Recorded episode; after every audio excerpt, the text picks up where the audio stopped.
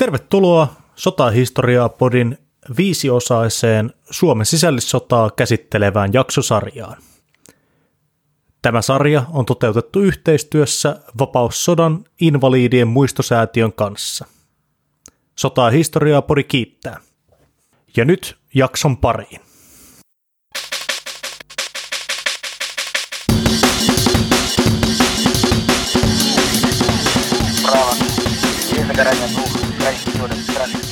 Tervetuloa Sota- ja historiaa-podin pariin ja tervetuloa myös tähän meidän viisiosaisen sällissotaa käsittelevän jaksosarjan viimeiseen osaan. Tässä jaksosarjassa me ollaan käyty Suomen matka aina sieltä keisarikunnan kansallisromanttisista ajoista sisällissodan kauhujen kautta vankileireille ja tässä viimeisessä osassa käymme sitten vähän läpi Suomen eheytymistä siitä sodan repimästä valtiosta, mikä se oli vuonna 1918, aina sitten siihen valtioon, joka tulisi vuonna 1939 nousemaan yksissä tuumin Neuvostoliittoa vastaan ja taistelemaan urhoollisesti talvisodassa. Eli tosiaan aikamoinen matka tullaan käymään noin niin kuin henkisesti, mutta myös niin kuin tälleen materiaalisesti ja fyysisesti tässä ihan muutaman kymmenen vuoden sisällä näiden kahden sodan välissä. Pidemmittä puheitta siis, niin eiköhän lähetä perkaamaan tämän päivän epistolaa, ja täällähän ollaan taas jälleen kerran mikin varressa meikäläinen eli Vikke Valtanen ja Turun studiossa. Terve vaan kaikille Ville Remaal. Ja kuten sanottu, niin öö, matka on aika huikea, mutta loppupelissä kun miettii, niin tämä sisällissodan jälkeinen kehitys on varmaan sodan yksi ihmeistä suurimpia. Se ei ole niin tajuttoman pitkä aika siitä, kun Tampereella kiväärit paukkuivat siihen, että samat kansanjoukot yhteisessä rintamassa vastustivat sitten ulkoista uhkaa talvisodan hengessä siihen väliin mahtuu aivan valtavasti mielenkiintoisia kehityskulkuja Suomen historiassa ja yhteiskunnan kehityksessä. Jep, ja on kyllä muutenkin ihan mukava, että saadaan pikkuhiljaa tämä jaksosarja pakettiin niin sanotusti, koska kyllä tässä niinku on aiheesta tullut melko paljon luettua viimeisen neljän, viiden kuukauden aikana. Siis tämä meidän jaksosarjahan on kestänyt nyt noin suunnilleen yhtä kauan kuin mitä se itse sota kesti. niin, äh, ellei pidempääkin, jos lasketaan tota noin, niin aivan alusta asti. Mutta kuten myös silloin jaksosarjan alussa sanoin, niin me tullaan myös käymään tässä vähän sen sitä ulkopoliittista ja kansainvälistä tilannetta, mikä tuohon aikaan Euroopassa vallitsi, koska niin kuin tässä ollaan monen kertaan todettu, niin Suomi ei ollut mitenkään yksin näiden ongelmiensa kanssa tässä 1917, 18, 19, vaan nämä, tämä Suomen sisällissota ja nämä kehityskulut, mitä Suomen taloudessa ja yhteiskunnassa nähtiin, oli ihan osa tällaista yleistä itä-eurooppalaista kaaosta ja hämminkiä, mikä aiheutui tässä ensimmäisen maailmansodan loppupuolella ja sitten heti sen jälkeen. Ja totta kai niin kuin Venäjän vallankumouksen mainingeissa.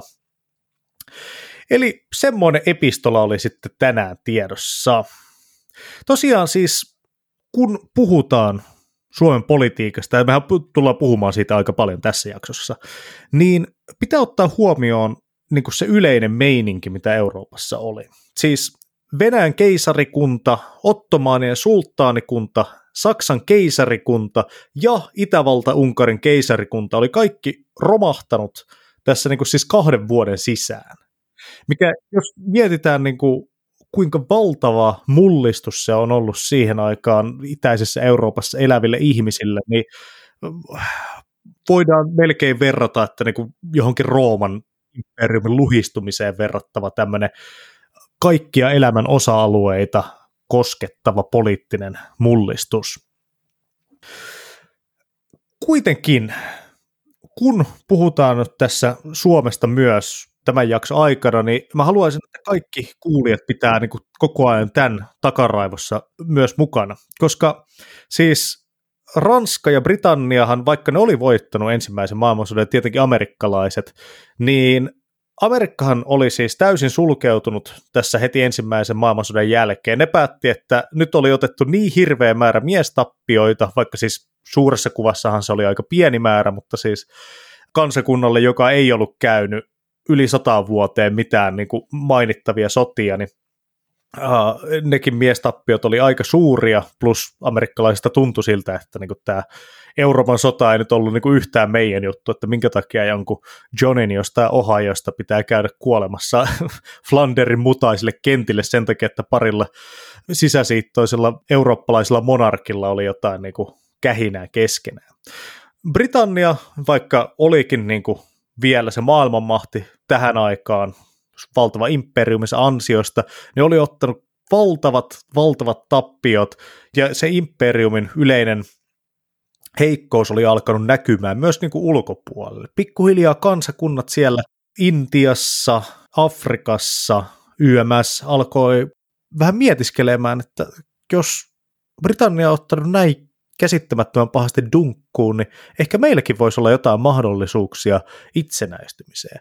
Ja sitten toisaalta Ranska, joka oli tietenkin Manner-Euroopassa tykännyt päälliköidä aika paljon niin kuin Saksan kiistakumppanina ennen ensimmäistä maailmansotaa koko ajan, niin oli ottanut niin hirveät miestappiot länsirintamalla, että oikeastaan niiltä oli käytännössä kadonnut niin kuin iso osa yhden sukupolven miespopulaatiosta. Eli näillä perinteisillä maailmanvalloilla ei ollut siis yksinkertaisesti taloudellista eikä niin miesvoimaa projisoida perinteistä valta-asemaansa pitkin Eurooppaa, mikä on myös toisaalta johtanut siihen, että kaikenlaista tämmöistä sekasortoa pääsi niin täysin spontaanisti valloilleen. Pakko sanoa, että sellaisena historiallisena ajanjaksona, niin tämä on aivan käsittämättömän jännä just sen takia, että sellaisen niin kuin pyörivän ja vyöryvän muutoksen tahti oli aika suuri. Niin kuin sanoit, niin nämä sisäsiittoiset Euroopan valtasuvut ja tota, monarkiat, niin oli ollut se normaali, jossain järjestyksessä asiat olivat pitkään maanneet, mutta Suomessakin kerittiin näkemään sellainen draaman kaari niin kuin sosialistisesta kansanvallan kumouksesta tai sisällissodasta kuningashankkeeseen, joka on niin kuin aivan himmeä tota, hetken öö, tuote, joka kuitenkin ihan vakavissaan johti siihen, että voidaan teknisesti sanoa, että Suomella oli kuningas hetken aikaa, mutta se lopulta sitten päättyi Saksan häviöön ensimmäisen maailmansodan rintamilla ja Suomesta vakiintui tasavalta. Tästäkin me tullaan vielä puhumaan enemmän, mutta kertoo vaan siitä, kuinka valtavien suurten muutosten aallot vaikuttivat täällä kotimaassakin sitten sisällissodasta eheytymiseen. Jep, mutta ennen kuin ruvetaan tässä enemmän puhumaan kuningashankkeesta, niin otetaan pikku askel takapakkia ja tarkastellaan hetki sitä, että minkälainen poliittinen ilmapiiri Suomessa oikeastaan oli heti tämän sisällissodan jälkeen. Niin kuin me jo aikaisemmin sanottiin viime jaksossa, kun käsiteltiin vankileirejä, niin siinä heti sodan jälkeenhän oli semmoinen hirmuinen kostonvimma, mikä sitten aika nopeasti muuttui siihen, että tajuttiin, että okei, meidän pitää kuitenkin vielä niin kuin elää samassa yhteiskunnassa, mikä tarkoittaa sitä, että meidän on pakko yrittää jotenkin integroida tämä punainen osuus väestöstä vielä takaisin tähän suomalaiseen yhteiskuntaan, koska yksinkertaisesti muuten täällä ei tulla pärjäämään. Sisällissotahan oli aiheuttanut sen, että asenteet kovenivat monin paikoin etenkin tässä voittaneiden valkoisten rivissä. Monista alkoi tuntua, että vuoden 1906 eduskuntauudistus ja yleinen äänioikeus olivat johtaneet Suomen tähän poliittiseen umpikujaan, joka lopulta johti sisällissotaan. Alettiinkin kaivata jonkinlaista auktoriteettia, joka olisi pikkumaisen parlamentaarisen nokittelun yläpuolella. Monissa maissahan tämä tämmöinen samanlainen fiilis oltiin ratkaistu sillä, että niillä on kaksikamarinen parlamentti, jossa yleensä sitten se ylempi kamari on semmoinen vähän konservatiivisempi, ja sitten alempi kamari on semmoinen meidän eduskuntaa vastaava niin kuin oikea eduskunta. Kuitenkin Suomessa monet katsoivat ympärilleen ja näkivät muut Pohjoismaat esimerkkeinä vakaasta valtiosta, jossa kuningashuone toimi eräänlaisena tämmöisenä kansaa yhdistävänä voimana. Oli Suomessa ollut monarkisteja jo ennen tätä sisällissotaakin, mutta sodan jälkeen monet maltillisemmat konservatiivit alkoivat kannattamaan monarkismia. Valkoisten sisällä nousi etenkin merkittävään asemaan Saksaa kannattava aktivisti Siipi, joka toivoi Suomen liittämistä monenkirjavaan eurooppalaisten kuningasperheiden joukkoon ja sitä kautta mahdollisesti liittää Suomi integraalisena osana Saksan imperiumia niin kuin tämmöiseen Mittel-Eurooppa eli Keski-Eurooppa-konseptiin, jossa Suomi sitten saisi osansa mm, tämän teollistuneen ja vauraamman Keski-Euroopan kehityksestä ja tämän kehityksen hedelmistä. Ja siihen voisi sitten ehkä kuulua jopa tämmöinen sotilaallinen apu, jos lähdettäisiin Karjalaa valloittamaan, mikä oli siis monillakin radikaaleimmilla valkoisilla suunnitelmissa. Tosiaan Venäjän sisällähän riehui sisällissota parhaimmillaan tässä 1918, että vaikka se tällä hetkellä saattaa ehkä tuntua hiukan tuulesta temmatulta, että tämmöinen sodan runtelema ja rutiköyhä kansakunta, mitä Suomi 1918 oli, lähtisi sinne tekemään jotain suuria sotilaallisia peliliikkeitä, niin Pitää muistaa, että me olemme jo aikaisemmissa jaksoissa kiinnittäneet huomiota siihen, mikä määrä visiota oli kuitenkin ilmoilla näihin aikoihin ihan ympäriinsä. Nimenomaan. Ja kylläpä näistä visioista kehkeytyy ihan oikeita sotaretkiä tuonne Venäjälle, mitkä me ollaan itse asiassa käyty läpi meidän heimosotaa käsittelevissä jaksoissa. Hienosti sota- ja historiaa podin historiallinen tilkkutakki alkaa löytämään kulmista toisia jaksoja. Meidän tota, Villi Itäkirjan kirjoittanut ja tota, aset, aihetta tutkinut vieraamme Oula Silvennoinen, hän tästä kertoi jo aikaisemmissa jaksoissa, mutta heimosota-hankkeet, tämmöiset vähän epävirallisten ja sekalaisten sotilaallisten joukkojen su- suuruuden, hieman suuruuden hullut tota, yritykset lähteä vapauttamaan heimoveljiä Itä-Karjalan alueelta, nykyisen Venäjän alueelta, olivat kuitenkin niin kuin melkein suoraa seurausta sisällissodan päättymisestä. Ja mehän tiedämme, että osa näihin retkiin osallistuneista nuorista miehistä nimenomaan hakivat sitä sellaista samanlaista klooriaa, mitä jääkärit olivat saaneet osakseen sisällissodassa ja heidän niin kuin, tietyissä piireissä vallitseva asemansa Suomen pelastajina ja vapauttajina. Pitää tässä muuten vielä mainita tästä kuningaspuliveivauksesta semmoinen homma, että siis tämähän ei ollut mitenkään Suomelle uniikki juttu, vaan näitä tämmöisiä samanlaisia ihmesäätöjä tapahtui esimerkiksi Kreikassa ja Albaaniassa, missä siis ihan surutta otettiin joku kruunupää jostain Keski-Euroopasta, jolla ei ollut oikeasti niin mitään tekemistä sen maan asujaimiston kanssa. Et Kreikan kuningashuone, muistaakseni, miten se nyt olikaan, joku Tanskan kuninkaista vai kuningattarista tuohon aikaan, niin sillä oli, se, se oli jotenkin niin kuin Kreikan ja Tanskan kuningatar samaan aikaan, tai joku tämmöinen siinä oli. Että niin kuin Kreikan ja Tanskan kuningashuoneet oli niin kuin yhteydessä keskenään jotenkin integraalisesti näiden tämmöisten naimakauppojen osalta. Oliko tämä nyt sitten sitä aikansa realpolitiikkaa?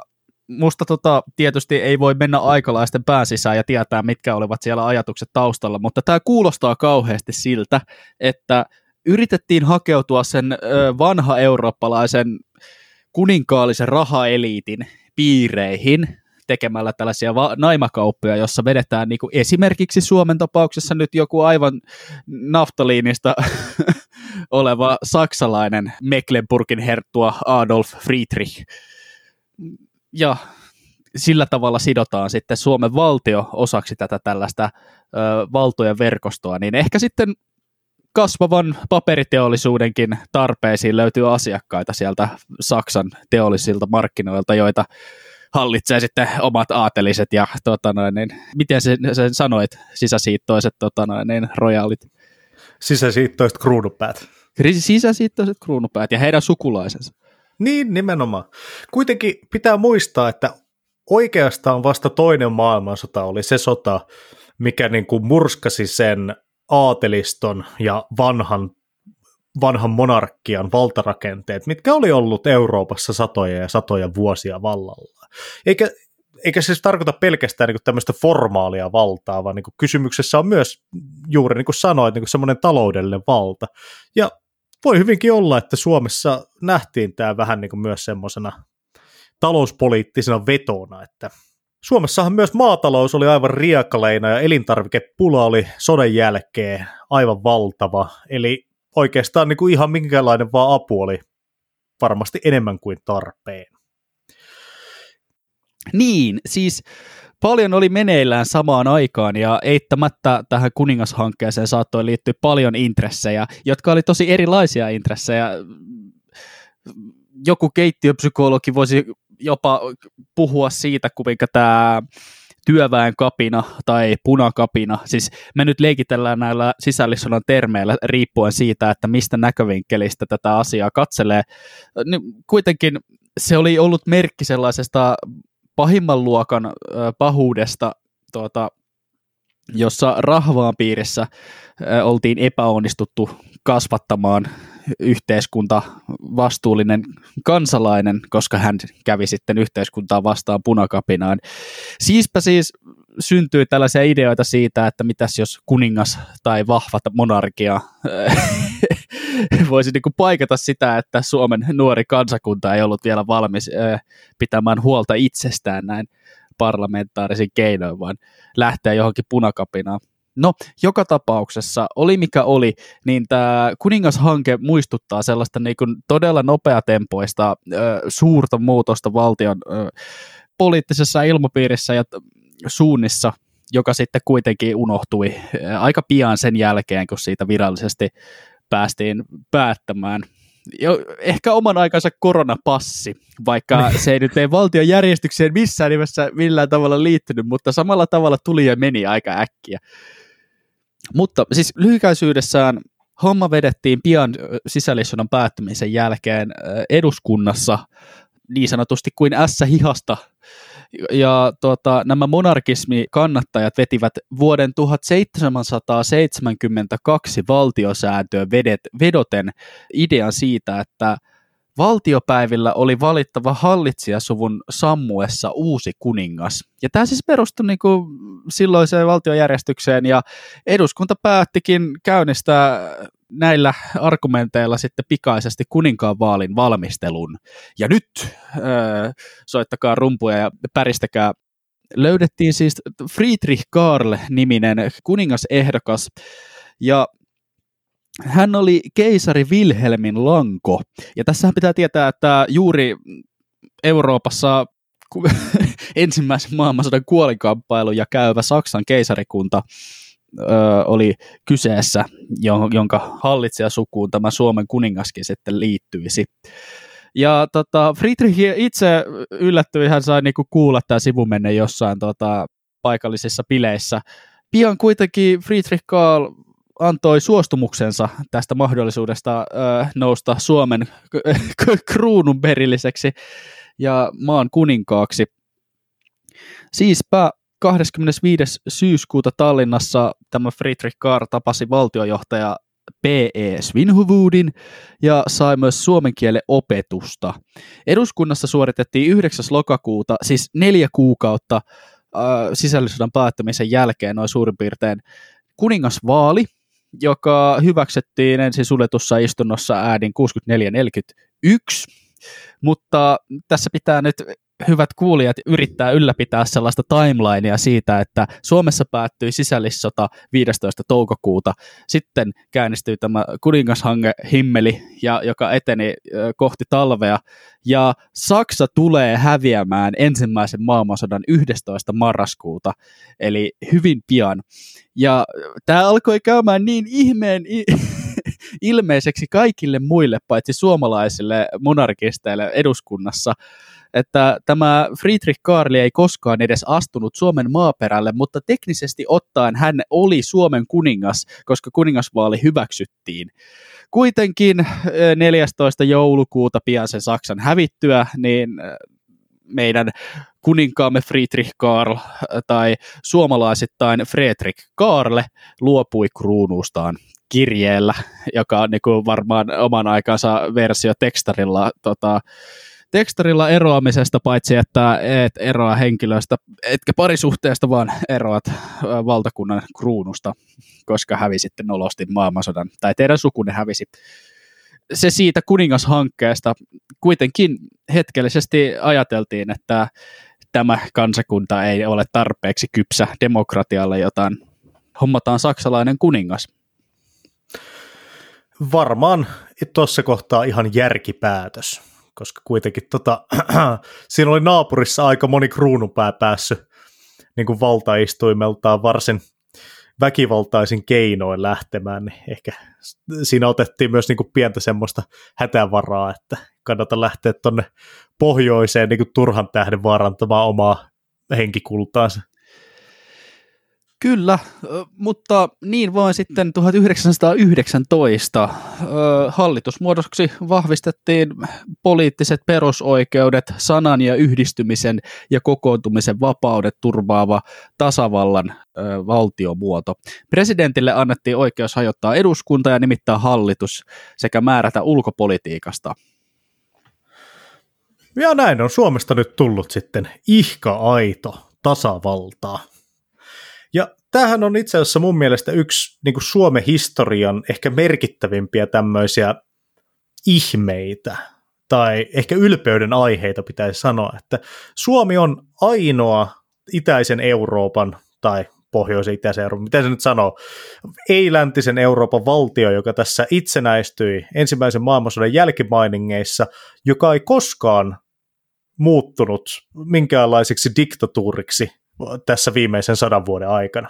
Kaikki muut valtiot, jotka itsenäistyivät tuossa, olivat jossain vaiheessa diktatuureja, joko kommunistisia tai fasistisia, tai sitten niin kuin aika monien Itä-Euroopan maiden kohdalla, niin välillä oltiin molempia. Ei tietenkään aina ihan omasta tahdostaan, tietenkin kun saksalaiset tankit vyöryy, niin ne varma, siinä ei hirveästi ollut niin valinnanvaraa, mutta kuitenkin.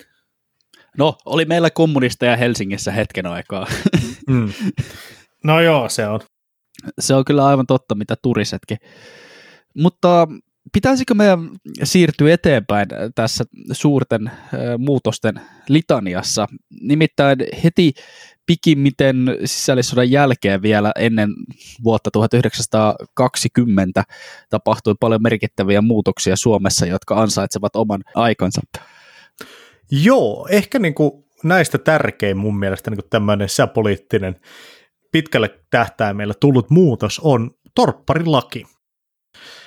Tästähän muuten varmaan kaikki, jotka on, muistelee vielä yhteiskuntaopin tunteja, niin varmaan muistaa tämänkin. Mutta siis se on oikeasti, jos mun pitäisi valita niin kuin Suomen historian tärkein poliittinen uudistus, ehkä niin kuin eduskuntalakia lukuun ottamatta, niin se olisi todennäköisesti tämä.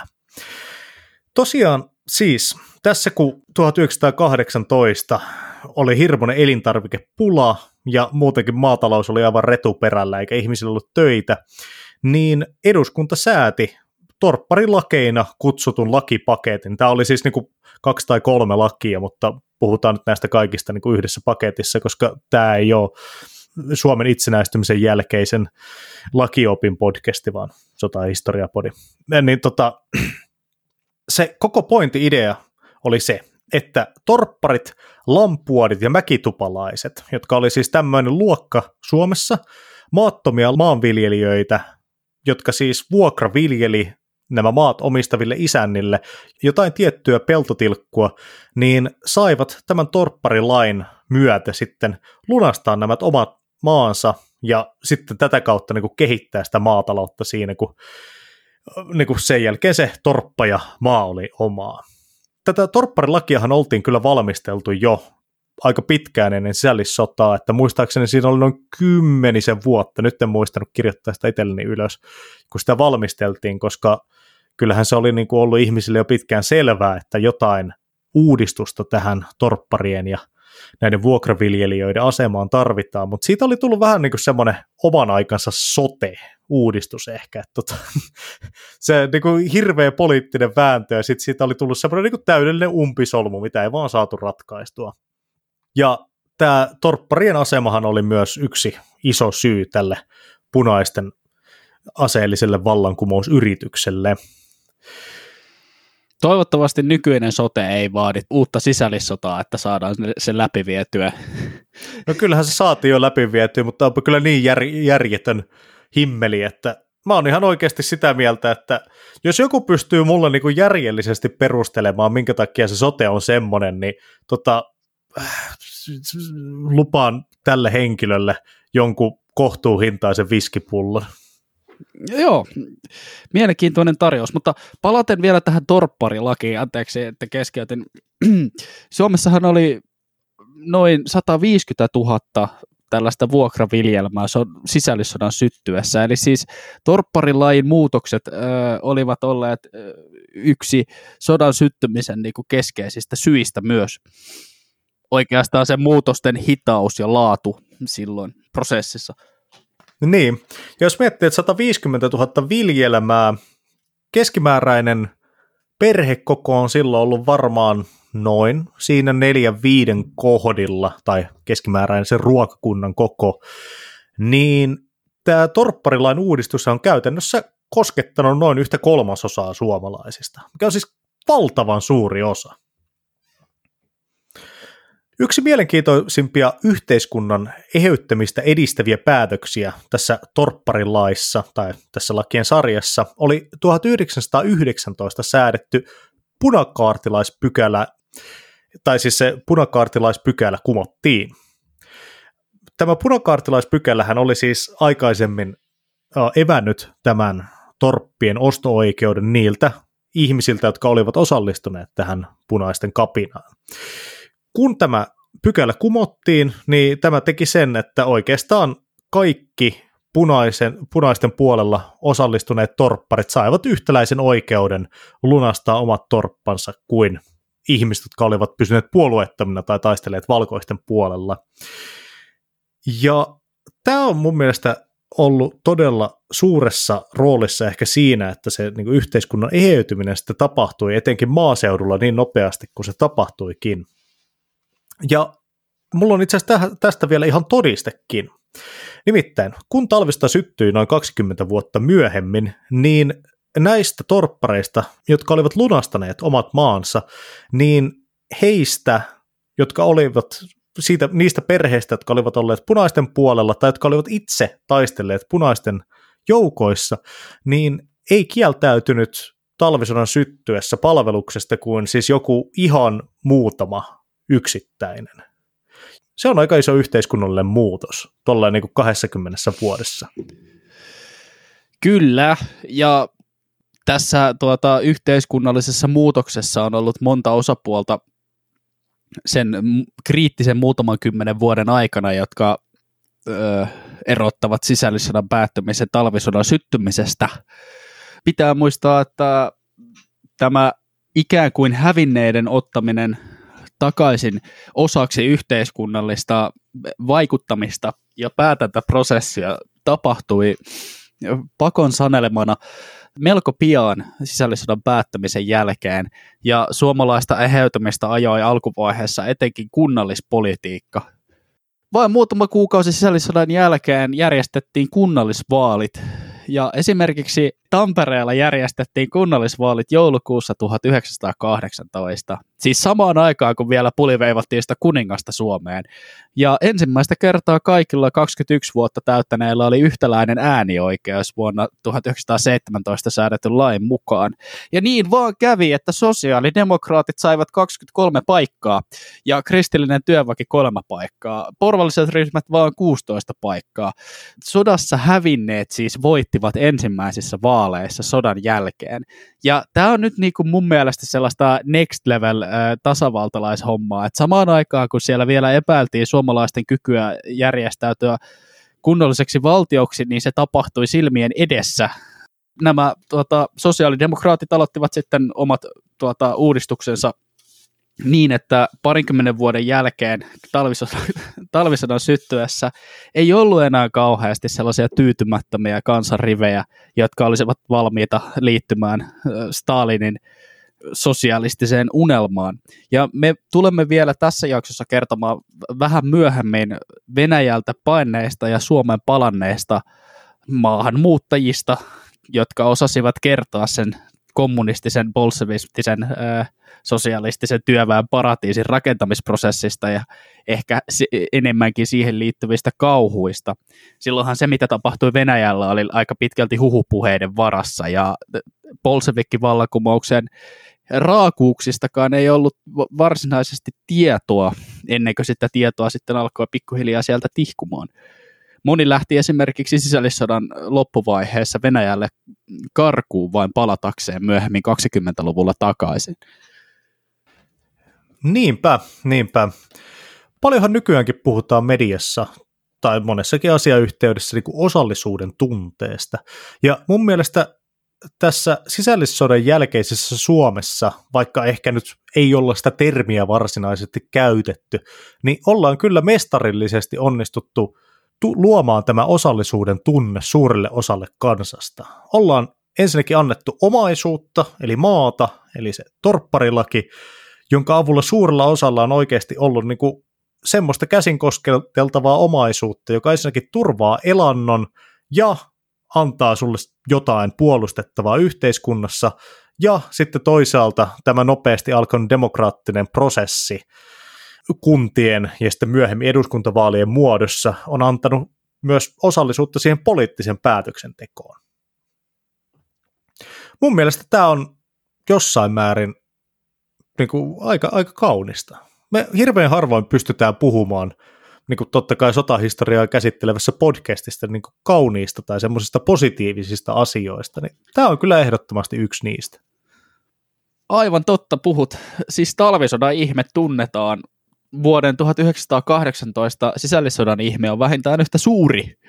Suomalaiset järjestäytyivät ja ryhtyivät rakentamaan ja perustamaan hyvinvointivaltiolle pohjaa samaan aikaan, kun viimeisten teloitusten laukaukset vielä kaikuivat korvissa. Voidaan puhua myöhemmin myös siitä, kuinka sisällissodan varjot ja perintö leimasi joitakuita ihmisiä vielä pitkälle sodan päättämisen jälkeenkin, mutta syytä on muistaa se, että suuressa kuvassa yhteiskunta eheytyi erittäin onnistuneesti kuluneiden vuosikymmenien aikana. Jep. Mutta samaan aikaan pitää muistaa, että maailmanpolitiikan aallot heiluttaa Suomea ja paljon suuria asioita on läpikäytävä, koska niissä on ihan suoria vaikutuksia maamme historiaan myös ulkopoliittisessa mielessä. Niin, no nyt kun ollaan kerrankin saatu puhuttua jostain niin kuin kauniista ja mukavista asioista hetken, niin mennäänpä sitten tähän ulkopolitiikkaan, mikä on sitten kaikkea muuta kuin kaunista ja mukavaa. Tosiaan, mehän ollaan tässä aikaisemmin sarjan saatossa puhuttu jo vähän Neuvostoliiton ja Saksan asemasta ja miten Saksa ja Neuvostoliitto vaikutti Suomen historiaan tässä sisällissodan aikana ja hiukan ennen sitä ja hiukan sen jälkeen. Mutta mitä sitten muualla Euroopassa tapahtui? No, niin kuin aikaisemmin puhuttiin, niin suuret imperiumit olivat kaatuneet itäisessä Euroopassa ja läntisenkin Euroopan siirtomaa imperiumit vapisivat perustuksissaan. Eurooppaahan oli syntynyt siis kasapäin uusia valtioita, niin kuin esimerkiksi Tsekkoslovakia, Puola, Unkari, Jugoslavia ja Baltian maat, jotka sitten kaikki olivat tähän niin kuin yhtäkkiä ponnahtaneet ihan parin vuoden sisällä oikeastaan maailman kartalle tai olivat muokkautuneet uudestaan. Monelta osin samat yhteiskunnalliset ongelmat, jotka oli Suomessa aiheuttaneet sisällissodan, vavisi, vavisuttivat myös näitä uusia maita. Ja tilannetta ei ainakaan parantanut se, että esimerkiksi nykyisen valko Ukraina ja Venäjän alueelta pakeni miljoonittain ihmisiä, etnisiä vainoja, sotaa ja nälänhätää. Ranska ja Britannia toki yritti pitää jonkinnäköistä jöötä Euroopassa, ja ainakin teoriassa silmiä siristään yrittää tukea jossain määrin demokraattisiksi tai monarkistisiksi laskettavia voimia eri puolilla Eurooppaa, mutta etenkin Ranska oli ottanut niin pahasti dunkkuun ensimmäisessä maailmansodassa, että siitä ei ollut kyllä paljon enää leikkimään Euroopan omistajaa kun sielläkin hallituksella oli täysi työ pitää maa leivässä ja yrittää korjata sodan jälkiä. Ja siis kun sanon, että Britannia ja Ranska yritti tukea niin kuin jossain määrin demokraattisia tai monarkistisia ö, voimia, niin siis monestihan nämä oli ihan täysin suoraan vaan jotain paikallisia sotapäälliköitä. Esimerkiksi Venäjän sisällissotaanhan Ranska ja Britannia molemmat ja Yhdysvallatkin itse asiassa laittoi lusikkansa siihen soppaan, että niillähän oli tuolla Pohjois-Venäjällä, niin kuin Valkoisen meren rannalla ja niin kuin Vienan Karjalassa semmoinen aivan käsittämätön sotaretki, missä ne kävi palveluttamassa muutama tuhat miestä niin kuin aivan turhan takia. Sitten Krimille käytiin joku pieni oma tämmöinen mittelö, ja sitten Japanihan oli tuolla kaukoidässä myös sekaantunut valkoisten puolella, tai niin kuin ainakin piti huolta siitä, että heidän imperialistiset tavoitteensa Manchuriassa pääsivät niin kuin oikeuksiinsa. Se onkin muuten ö, yksi jakson aihe itsessään, että mitä tapahtui oikein Venäjän sisällissodan pyörteessä siellä päin maailmaa. se, se villi itä on niinku ihan asia itsessään. Mutta liittyy kyllä ihan suoraan Suomen sisällissodan jälkeiseen valtiokehistoriaakin nämä Itä-Karjalan kansannousut ja heimosodat, joihin suurvaltojenkin joukot hyvin hämärissä ja omituisissa tuota, yhteyksissä ottivat osaa. Suomalaiset puoliviralliset retkikunnat tekivät niin sanottuja heimosotaretkiä rajan yli Itä-Karjalan Itä-Karjalan alueille pyrkien Suur-Suomen luomiseen. Tämähän on niin kuin, jos puhutaan siitä monarkistihankkeesta, niin voitte olla varmoja, että vaikka kuningasta emme saaneet tähän maahan, niin ne tyypit, jotka havittelivat Karjalan yhdistämistä Suur-Suomen uuteen valtioon, niin eivät olleet kadonneet mihinkään sen jälkeen. Tästähän meillä on itse asiassa ihan kokonainen jaksokin olemassa, joten menkääpäs kipin kapin katsomaan aiheesta. Puhuttakoon myös siitä, että Venäjän vallankumouksen jälkimainenkeihin kuuluu ilmiö, jossa ö, rajan yli molempiin suuntiin siirtyi mittavia pakolaisvirtoja. Ja kuten oli aikaisemmin silloin sanonut, niin ö, tuhansia sisällissodassa tappiolle jääneitä punakaartilaisia oli painut Venäjälle ja heistä monet palasivat pitkin poikin 1920-luvun taitetta takaisin Suomeen. Ja pakolaisia tuli Suomeen useana aaltona 1918 talvesta kevääseen 1922. Ja yhteensä yli kolminkertainen määrä Venäjälle paineisiin verrattuna olivat nämä Eli siis sieltä tuli myös suuri määrä Venäjän sisällissotaa karkuun lähteneitä venäläisiä tuolloin, jotka muodostivat aikanaan Suomeen, uuteen Suomeen merkittävän vähemmistön.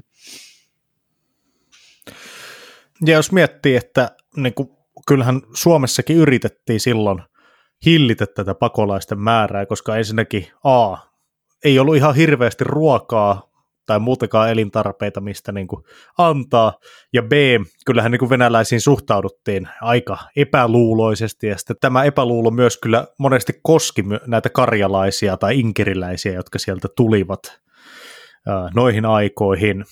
Mutta eipä Suomella ollut oikein rahkeita niitä estääkään, koska no, itäraja on vielä nykyäänkin aika asumatonta seutua, niin voitte kuvitella, että 1900 19-22, niin siellä on asunut vielä vähemmän jengiä. Plus jos niin kuin, tällä hetkellä on hirmuinen ongelma pitää rajoja kiinni, niin kuin herran vuonna 2023, niin silloin on ollut kyllä rajan valvomiseen käytettävät resurssit ja mahdollisuudet vielä niin kuin ihan toista tasoa. Ja tuota, nyt niin kun mä näen valtavia ironian aaltoja tässä yli sata vuotta sitten valinneessa Suomen tilanteessa, Nimittäin vallankumousta seurannut sisällissota kääntyi lopulta Pohjois-Venäjällä valkoisten tappioksi tuolloin, ja valkoisen armeijan rippeitä perääntyi Suomeen Repolan ja Porajärven kautta. Ja Hyvät kuulijat, heidät sijoitettiin Lahden Hennalan punavangeista tyhjennetylle kasarmille perustettuun sitaateessa keskitysleiriin – Osa heistä jatkoi matkaansa Länsi-Eurooppaan, muun muassa Ranskaan liittyäkseen muukalaislegioonaan, ja osa venäläisistä sekä valkoisten joukoissa palvelleet karjalaiset jäivät Suomeen. Mutta tämähän on niin hyvin normaali turvapaikka-proseduuri, että kyllähän 2014kin sijoitettiin pakolaisia Hennalan punavangeista tyhjennetylle varuskunta-alueelle. Joo, ja siis tässä pitää tarkentaa, että siis tämä keskitysleiri ei ole nyt meinannut mitään tuhoamisleiriä, vaan tässä on, niinku, ei, tämä on a- aikalaisasiakirjoista löytyvä käsite, joka on siis tarkoittanut sitä, että ihmiset on keskitetysti siellä. Toki niin kuin 2023, kun lukee sanan keskitysleiri, niin siinä heti vähän niin kuin kulmakarvat kohoaa, mutta niin kuin pitää tarkentaa, että ei ollut kysymyksessä mikään tota, mikään tämmöinen tuhoamissetti. Voidaan puhua termistä villi itä. Et siellä on ollut täydellinen show päällä ja ihmiset ovat paineet kaaosta. Sisällissodan alettua Suomi ja Neuvosto-Venäjä olivat teknisesti katsoen sodassa tammikuusta 1918 alkaen lopulta 14. lokakuuta 1920 maiden välillä solmittuun Tarton rauhansopimukseen asti. Ja tämä on me, hyvin merkittävä virstanpylväs Suomen ja Venäjän tai silloisen Neuvosto-Venäjän ää, välien vakiintumisesta. Sopimus hyväksyttiin Suomen eduskunnassa äänin 163-27 ja ratio, ratifiointiasiakirjat vaihdettiin valtioiden välillä. Sopimus astui sitten voimaan 31.12.1920 paljon tärkeitä juttuja tapahtui Tarton rauhassa. Siis Neuvosto-Venäjä tunnusti Suomen historialliset rajat ja luovutti Suomelle muun muassa Petsamon, jonka Venäjän keisari Aleksanteri II oli vuonna 1264 luvannut liitettäväksi Suomeen vastineeksi Venäjään liitetystä Siastarjoen asetehtaan alueesta. Mm, Suomi lupautuu myös palauttamaan veriseksi päättyneen Vianan ja Aunuksen retkikuntien, siis nyt puhutaan niistä heimosodista, retkikuntien aikana Suomeen liittämisestä päättäneen Repola ja Porajärven pitäjät. Venäjän sisällissotahan kyllä itsessään jatkui vielä muutaman vuoden, aina sinne 1922 asti. Tähän Suomen ja neuvosto välillä solmittuun Tarton rauhaan on hyvin todennäköisesti vaikuttanut aika paljon se, että noin samoihin aikoihin syttyi Neuvostoliiton ja Puolan välillä sota. Ja siis äh, Puolallahan oli ihan oikeita niin kuin sellaisia mm, niin kuin vakavasti otettavia pyrkimyksiä nyt kukistaa Neuvostoliittoja ja niin kuin laajentaa alueitaan huomattavasti itään, että Neuvostoliitolla oli tässä niin kuin sellainen ihan selvä intressi nyt ensinnäkin normalisoida suhteensa naapurimaihin ja sitten toisaalta myös vähän niin kuin pitää huoli siitä, ettei tule niin kuin jotain suomalaisia opportunistisia hyökkäyksiä sieltä pohjoisesta päin, koska ja samaan aikaanhan vielä käytiin toisaalta Puolaa vastaan sota, Kaukasuksella mähi, mähistiin, Kaukoidassa mähistiin kiinalaisten kanssa ja sitten Siperiassa oli vielä näitä valkoisia kenraaleita ja myös vissiin Kaukasuksellakin oli jotain, jotka sitten osaltaan niin kuin taisteli bolshevikkeja vastaan. Että tässä oli tota, katsottiin sitten parhaaksi, että joku niin kuin Petsamo ei ole nyt niin tärkeä alue, että kannattaa ruveta tähistä resursseista sen takia nipistämään. No, mutta näin vain sitten 20-luvun alkaessa ja pikkuhiljaa edetessä Suomen asema yhtenä kansakuntana kansakuntien joukossa alkoi pikkuhiljaa vakiintumaan ja niin alkoi myös Suomessa maan sisäpoliittiset olot vakiintumaan ja talous pikkuhiljaa kasvamaan sieltä sodan aiheuttamasta kuopasta. 1920-luvun edetessä talouskasvu kohentuikin. Suomen tärkein raaka-aine oli puu, ja paperiteollisuus toimi talouskasvun edellistäjänä. Viennin ja työpaikkojen muodossa se näkyi myös tavan tallaajalle. Teollisuus sai tarvitsemansa energiaa muun muassa vesivoimalaitoksista ja maatalous koneellistui. Tässä sisällissodan jälkimainingeissa voidaan katsoa, että Suomen teollistuminen ja kaupungillistuminen edistyi myös omaa reipasta tahtiaan. Suomen tärkein kauppakumppani oli näinä tulevina vuosina sotien välisenä aikana siis Iso-Britannia. Ihmistenkin arkielämä rauhoittui ja hyvin perinteisenä pidettyinä suomalaisia juttuja alkoi ilmestyä katukuvaan. Esimerkiksi Yleisradio, siis Yle, aloitti lähetyksensä vuonna 1926 ja elokuvan voittokulku alkoi Suomessa 1930-luvulla. Semmoisia tähtiä kuten Tauno Palo ja Ansa Ikonen päätyivät valkokankaalle kansan ihailtavaksi. Lisäksi 1920- ja 30-luvuilla Suomesta kehittyi kansainvälisessä urheilussa suurvalta. Niin, Paavo Nurmikin toi yksinä olympialaisista yhdeksän kultamitallia, mikä taitaa olla kaikkien aikojen kovin juoksusuoritus. Tai jos se ei nyt kovin, niin ainakin yksi kovimmista. Suomessahan myös juomakulttuurin koetettiin saada muutosta kieltolailla. Suomessahan oli siis kieltolaki 1919-1932,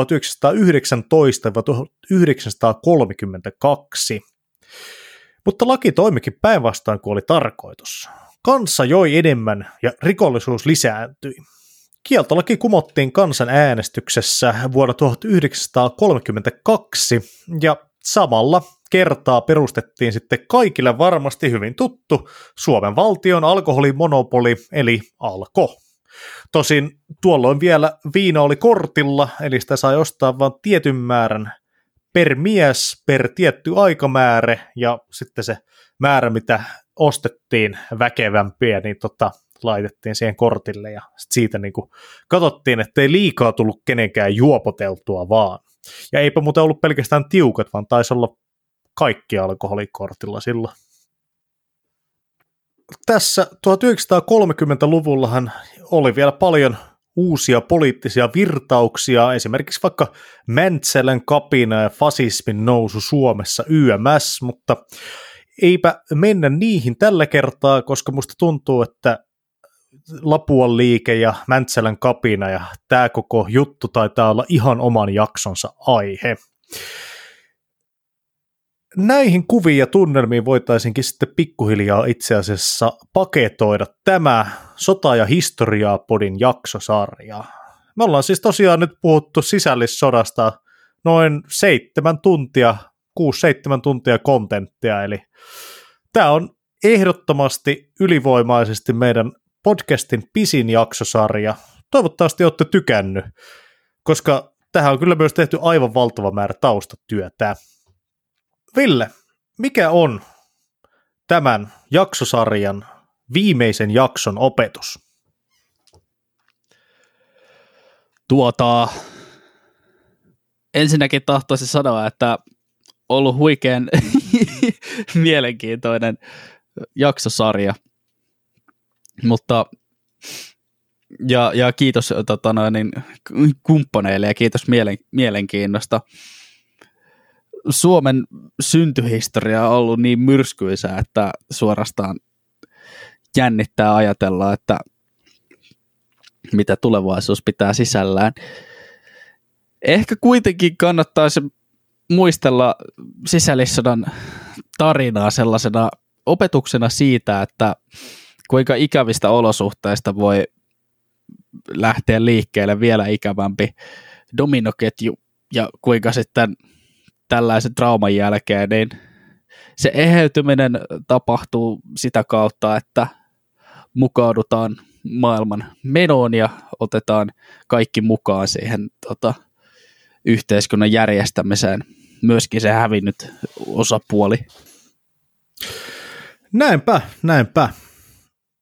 No, eiköhän tässä ole sitten tämä Sota- ja historiaa-podin jaksosarja. Kiitos kaikille, jos olette kuunnelleet tämän alusta asti.